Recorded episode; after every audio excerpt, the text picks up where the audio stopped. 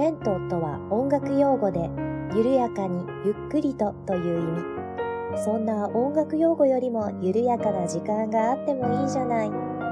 レントよりなおゆっくりと、緩やかに始まります。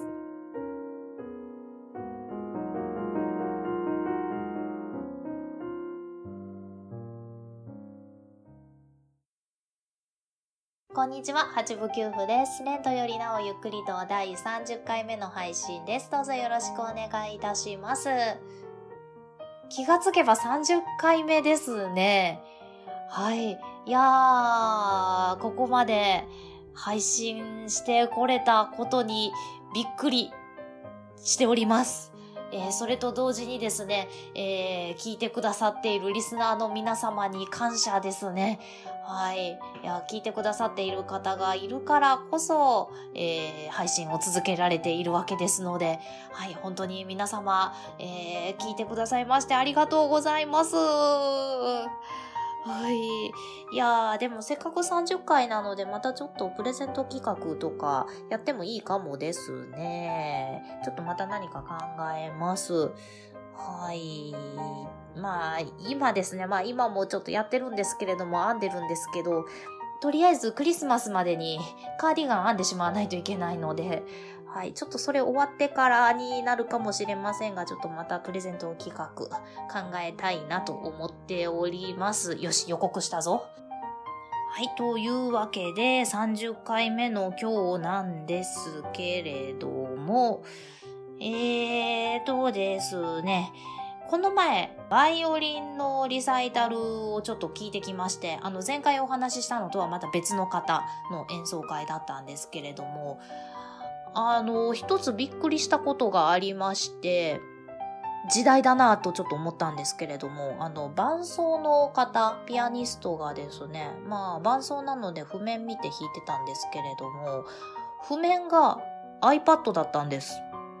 はい。ちょっとそれにびっくりしました。まあ、楽譜といえば、あの、紙、本、楽譜ですね。が、あの、普通というか、それが当たり前だと思ってたので、あ、そっか、iPad もできるよなと思って、ちょっと目から鱗的な感じがしました。とは言ってもですね、まあ確かに、うんジャズとかポピュラーとか、あの、まあ、ライブハウスで聞くようなものは、まあ、iPad 使ってる人見たことあるかなっていう感じはするんですけれども、あの、クラシックで、あの、楽譜じゃなしに iPad 使ってる人っていうのは初めて見たので、はい、ちょっとびっくりしました。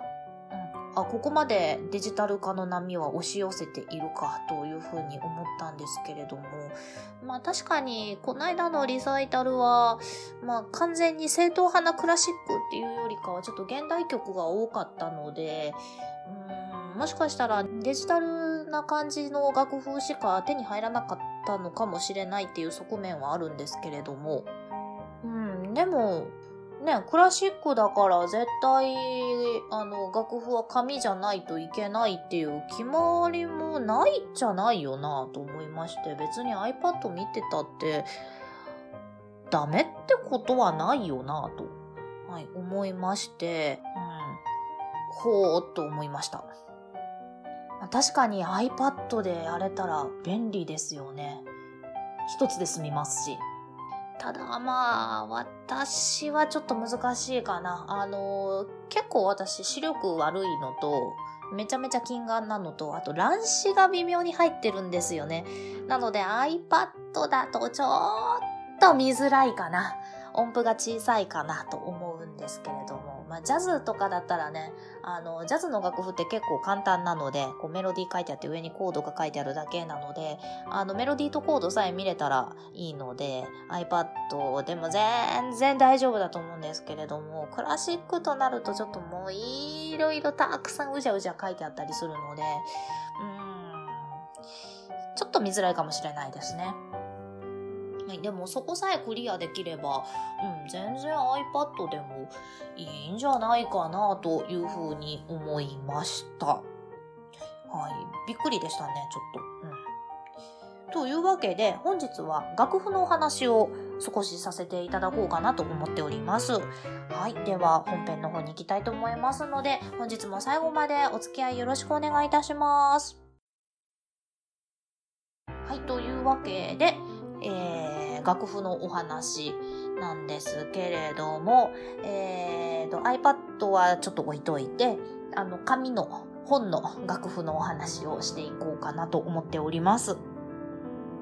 えー、学生時代に苦労したものの一つに楽譜があります。はい。というのもですね、めちゃめちゃ高いんですよ、楽譜。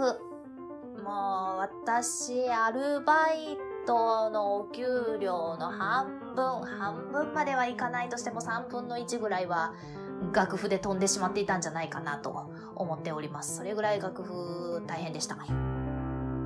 えー、というのもですね、あのー、まあまあ、あの、もともとのお話をしますと、まあ、ベートーベンとかモーツァルトとかショパンとかリストとか、とにかく作曲家が生きてた時代ってパソコンとかがないので楽譜って全部手書きなんですよね。当たり前ですけれども。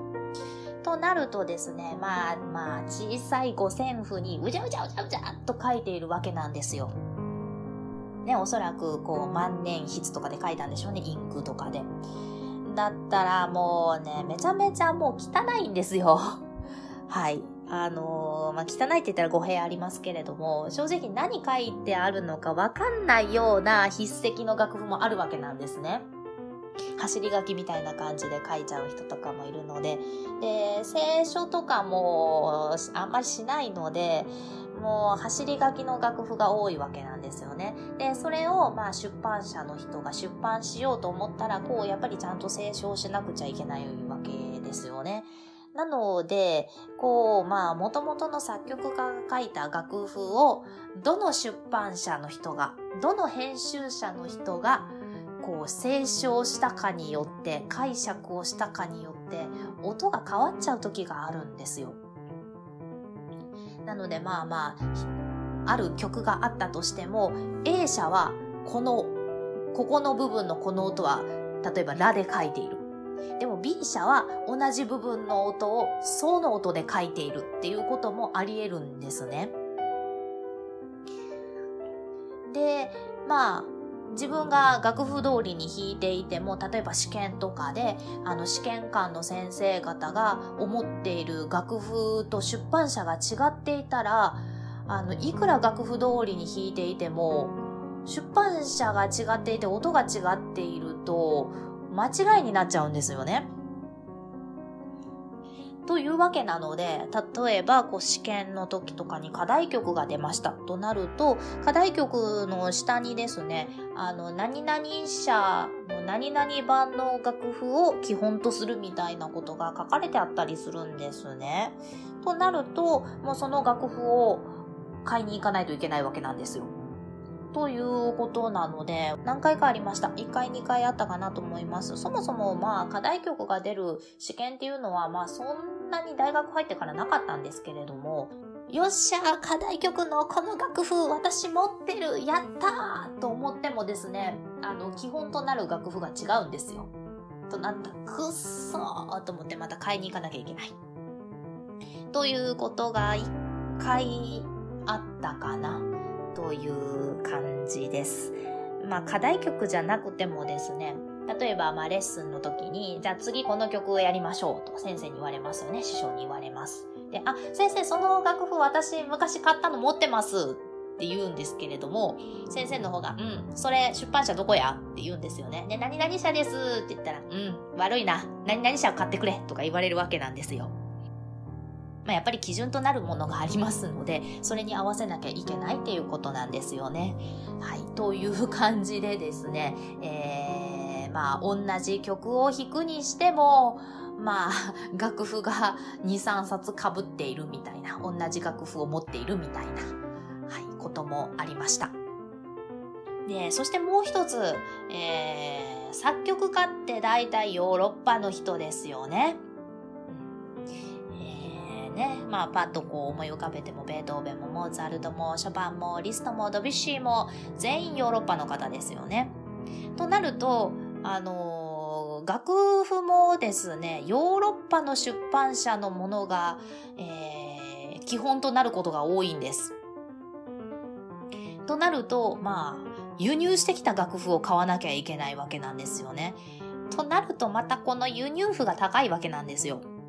同じ曲でもこう日本の出版社から出ている楽譜が、まあ、例えば1000円で売っていたとしてもまあその輸入譜だったら2000円3000円しちゃうんですよね。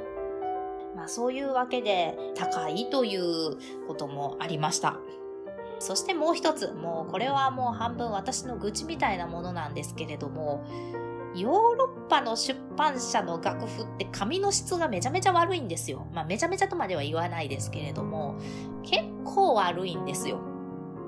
で、特にヘンレっていう出版社があります。えー、ヘンレ版の楽譜買ってくださいとかよく言われるんですね。で、ヘンレ版の楽譜が基準になる曲っていうのが本当に多くてですね、ヘンレ版ぱい持ってるんですけれども、このヘンレという出版社の楽譜の紙の質は本当に悪いんです。えー、まず表紙。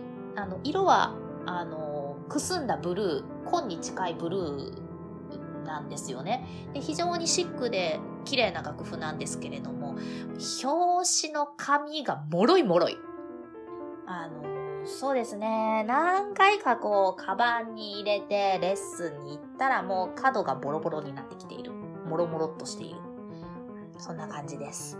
で、またこう、雨降ってる時に、こう、レッスンに行って、カバンに雨がかかってしまった。カバンの中身がちょっと濡れてしまった。みたいな時に、このヘンレ版の楽譜が入っていたらもう最悪です。もう水滴がちょっと当たっただけでもろもろっとしてしまう。えー、そんな楽譜です。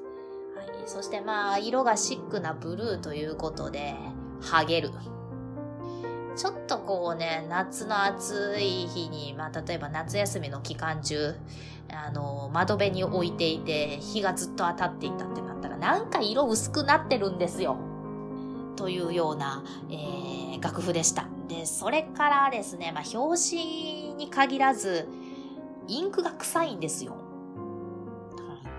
あの、印刷物のインクの匂いって好きっていう人結構いると思うんです。私も好きな方なんですよ。あの、本屋さんの匂いとか、あと、まあ、学生の時はですね、あの、新学期になって教科書が新しく配られたら、あの、教科書のインクの匂い嗅ぐのが結構好きだったんですけれども、あの、そういう方って結構いらっしゃると思うんですよ。新聞紙のインクの匂い好きとか。うん、そういうフェチの方って絶対いらっしゃると思うんですけれども、もうこのヘンレの楽譜のインクがなんかわかんないけど、めちゃめちゃ臭いんですよ。あの、例えるなら、ちょうど、今からですよね。イチョウ並木の匂いです。はい。なんかね、臭いんですよ。多分ね、インクの匂いとかだと思ってたんですけれどもね、なんかそんな匂いがしました。はい、というね、ヘンレ社という出版社がありまして、はい、まあ他のヨーロッパ系の出版社、ここまでひどいかっていうとそうでもないところが多いんですけれども、まあなんせヘンレ持ってる数が多いので、えー、まあ、デメリットな部分もクローズアップされてしまうという感じですかね。本当に苦労しました。なので、返礼者の楽譜に載っている曲を弾くときは、まあ、まず楽譜買いますよね。で、手元に来たら、まずやることは、表紙にフィルムをかける。あの、なんか、あったんですよ。図書館の本の表紙をコーティングするやつみたいなのが売ってまして、あの、サランラップみたいなフィルムなんですけれども、こうペターっと貼り付いちゃうんですよね。で、それで、えー、コーティングをまずするというのが、えー、ヘンレ版の楽譜を買った時のお約束でした。まあ、うまくフィルムが貼れなくって、なんかシワが寄っちゃったりとか、いうことも、まあまああったんですけれども、あとね、もう匂いはもうどうしようもないので、もう慣れるしかないという地獄のような感じでしたね。という、まあ、ヨーロッパ系の出版社の楽譜に苦労をさせられたという話なんですけれども、そもそも輸入譜なので、出回ってる数がそんなに多くないんですよ。取り扱っているお店もそんなに多くなくてですね、まず入手するのも結構大変でした。そもそものところですけれども。で、また、こう、試験の時に、はい、課題曲です。この曲で、えー、この出版社の楽譜のものを基本としますみたいな感じでバーンと出されると、まあ、みんな買いに行きますよね、同級生。持ってない子は。となると、もう品切れになっちゃうんですよ。で、一回その浮き目に遭いまして、えー、学校でこうバーンと発表されました。掲示板に出されました。で、おー、この楽譜持ってないから買いに行かねばと思って、まず学校の近くの楽器屋さんに行きました。売り切れ。はい。で、おー、これは大変だと思って、もう、見せ目出しちゃいましょうか。えー、当時元町にあったヤマハ神戸店に行きました。売り切れ。で、えー、ヤマハで売ってないのどうしようと思って、えー、じゃあ神戸にないんだったら大阪だと思って、ヤマハ震災橋店に行きました。売り切れ。うっそーと思って、大阪駅前、あれ第4ビルだったかな？第3ビルだったかな？にある笹屋書店という、あの、楽譜ばっかり扱っている本屋さんがあるんですけれども、そこに行きました。売り切れ。どうしよう。ですよね。で、その時はですね、まあ、たまたま、うち、母親がピアノの先生してたので、懇意にしていた楽器店がありまして、そこの営業さんがよくうちに来てたんですよ。なので、その営業さんに電話して、あの、この楽譜が欲しいんですって言ったんですね。そしたらその営業さん調べてくれたんですけれども、ごめんなさい、ちょっともううちで取り扱ってるのがもう売り切れになってしまって、今から輸入するので1ヶ月かかりますとか言われたことがあるんですよ。マジか。まあ当時はね、今だったら、あの、ネットでポチッとすれば買えるっていうことが多いんでしょうけれども、てか多分私だったらそうやって今だったら買うと思うんですけれども、当時はそんなね、ネットで買うというような、えー、習慣がそこまで広がってなくって、ね、アマゾンとかも、そうですね、そんなにまだこう広まってない時期だったので、もう実店舗に行くしかないというような状況で、えー、非常に苦労したことがありました。確かその時はもう大学の図書館にある楽譜をコピーして、えー、楽譜がちゃんと手元に届くまで使っていた覚えがあります。というわけで、まあ、同じ楽譜をみんなが買いに走るので、えー、品切れになってしまうというような、えー、そんなこともありました。で、まあ入手するのは先ほども言ったように楽器店だったり、あとはあの大阪駅前第3ビルだったかな、第4ビルだったかな、にある笹屋書店というところが行きつけになっていました。えー、関西にお住まいの方はおそらくご存知ですよね。大阪駅前ビル。あそこのどっかにあります。あの、ちなみにちょっと笹屋書店ご紹介しておきますと、もう本当に楽譜ばっかり扱っているお店なんですね。もありとあらゆる楽譜が手に入るというようなところでして、いくらでも時間潰し私はできるんですけれども、あの、非常にマニアックなお店です。というか、そもそも、あの、大阪駅前ビル自体がマニアックなお店多いですよね。私、あの、結構好きなんですけれども、えー、そんなお店がありまして、で、そこでお買い物すると、あれ、金券とかくれるんですよね、確か。10円引きとか。笹屋金券かなっていうのをもらえまして、まあ、次楽譜買うときに使えるような金券をくれたりします。お財布なんか大量に入ってたんですけど、いつの間にかなくなりました。使っちゃったのか、捨ててしまったのか。えー、そんな本屋さんもあったりします。とまあそういうところで楽譜は入手するんですが、もう本当に入手するのにも苦労したというお話です。あとはまあ輸入してくるので、その時のこの為替によって値段変わるんですよね。なので、こう、友達が2000円で買った楽譜、私は2200円で買ったとか。先生の楽譜には1500円で値札ついてるのに、今買ったら2500円したんですけど何ですかこれ？みたいなね。そういうこともあったりします。なのでまあちょっとでもね、こう抑えようと思って余裕があるときは、えー、何軒か楽器店とか、あの、笹屋書店とか 回って一番安い楽譜を買ったりもしていました。あの輸入時期によって値段変わるんですよね。はいえー、そういう工夫なんかもしていました。では、ちょっと出版社ご紹介しておきましょうかね。私が持ってる楽譜で紹介しますと、えーと、先ほども言いました、変列車。あの、非常に臭くて表紙が脆いところですね。えー、ここが多分一番冊数多いかなと思います。そなた系の楽譜はほとんどこれです。えー、ベートーベンなり、ハイドンなり、シューベルトなり、えー大量にあります。というのと、あとは私が持ってるのはバッハなんですけれども、えー、ブライトコップ社という出版社もあります。こちらもドイツの出版社ですね。あとバッハはですね、春秋社っていう日本の出版社の楽譜も私は持っています。で、日本の出版社はですね、この春秋社特になんですけれども、かなり丁寧な楽譜でしてえ、カバーまでついています。もうめんどくさいのでカバーいつも外してるんですけれどえー、そしてあの表紙は白くって、えー、紙もかなり上質なものを使われています。結構ね、高級感のある楽譜になっています。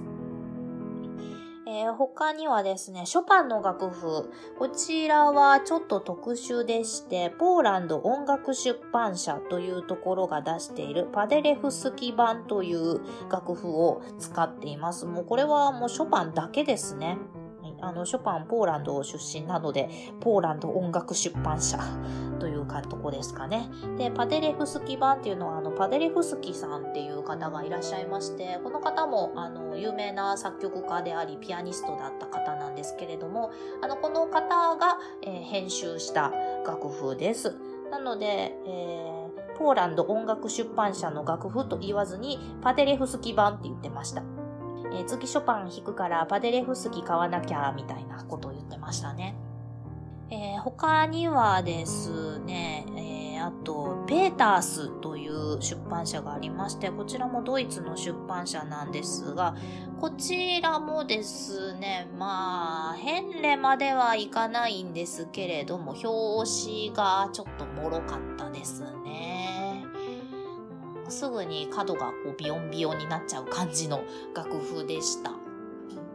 ただね、表紙のデザイン非常にかっこいいんで私好きだったんですけれども、えー、こちらのペータースも、えー、よく買ってましたね。リストとか、あと、な、なんだかんだもうペータース多かったな。モーツァルトのコンチェルトやった時もペータースの楽譜買ったかな。はい。えー、非常にペータースも冊数は多いです。で、あと、えー、私がよく弾いているドビッシー。あの、こちらはですね、ドビッシーは非常にありがたくって、私が使っていたのは音楽の友社という、えー、日本の出版社の楽譜です。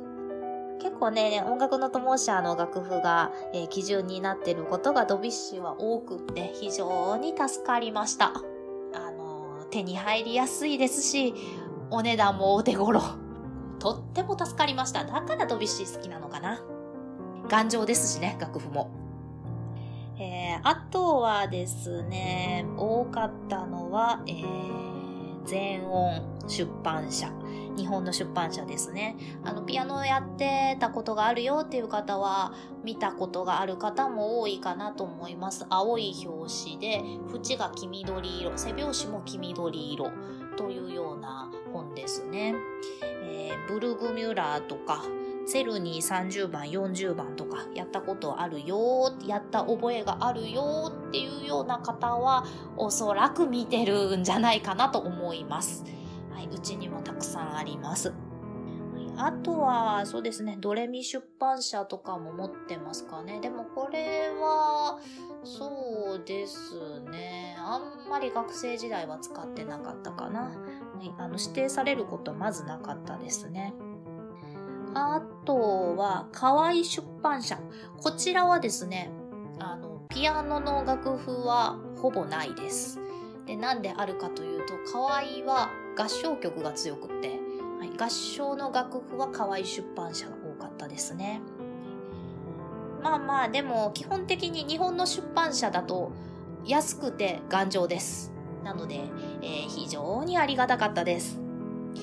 でもね、輸入譜はおしゃれなんだけれども、もう、脆いし、高いし、時間かかるし、売ってないし、はい、というような感じでした。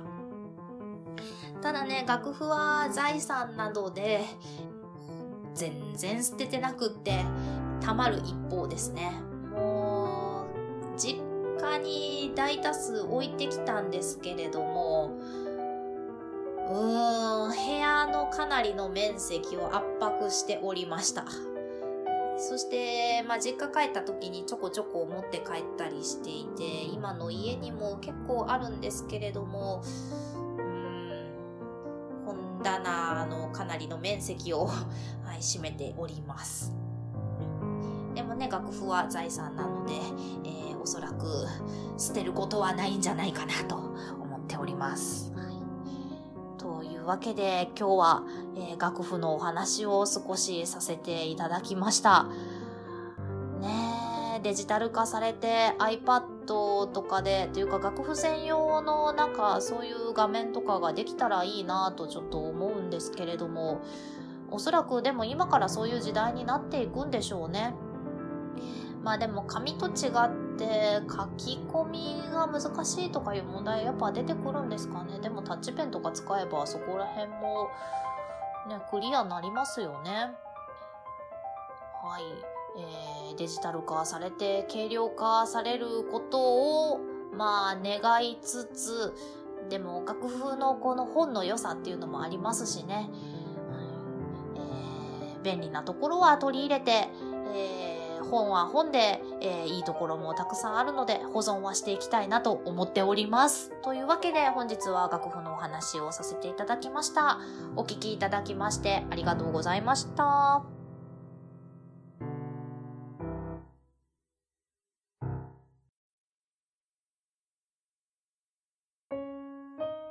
この番組では皆様からのお便りを募集しております。メールアドレスは、レントゆっくり、アットマーク、gmail.com、lento.yukkuri.gmail.com です。ツイッターは、アットマーク、レンクリでやっております。ハッシュタグは、ハッシュタグ、レンクリ。レンはカタカナ、クリはひらがなです。お便り、ツイート、DM などをいただけると、八部給付は小躍りをして喜びます。どうぞよろしくお願いいたします。では、次回またお会いしましょう。ごきげんよう。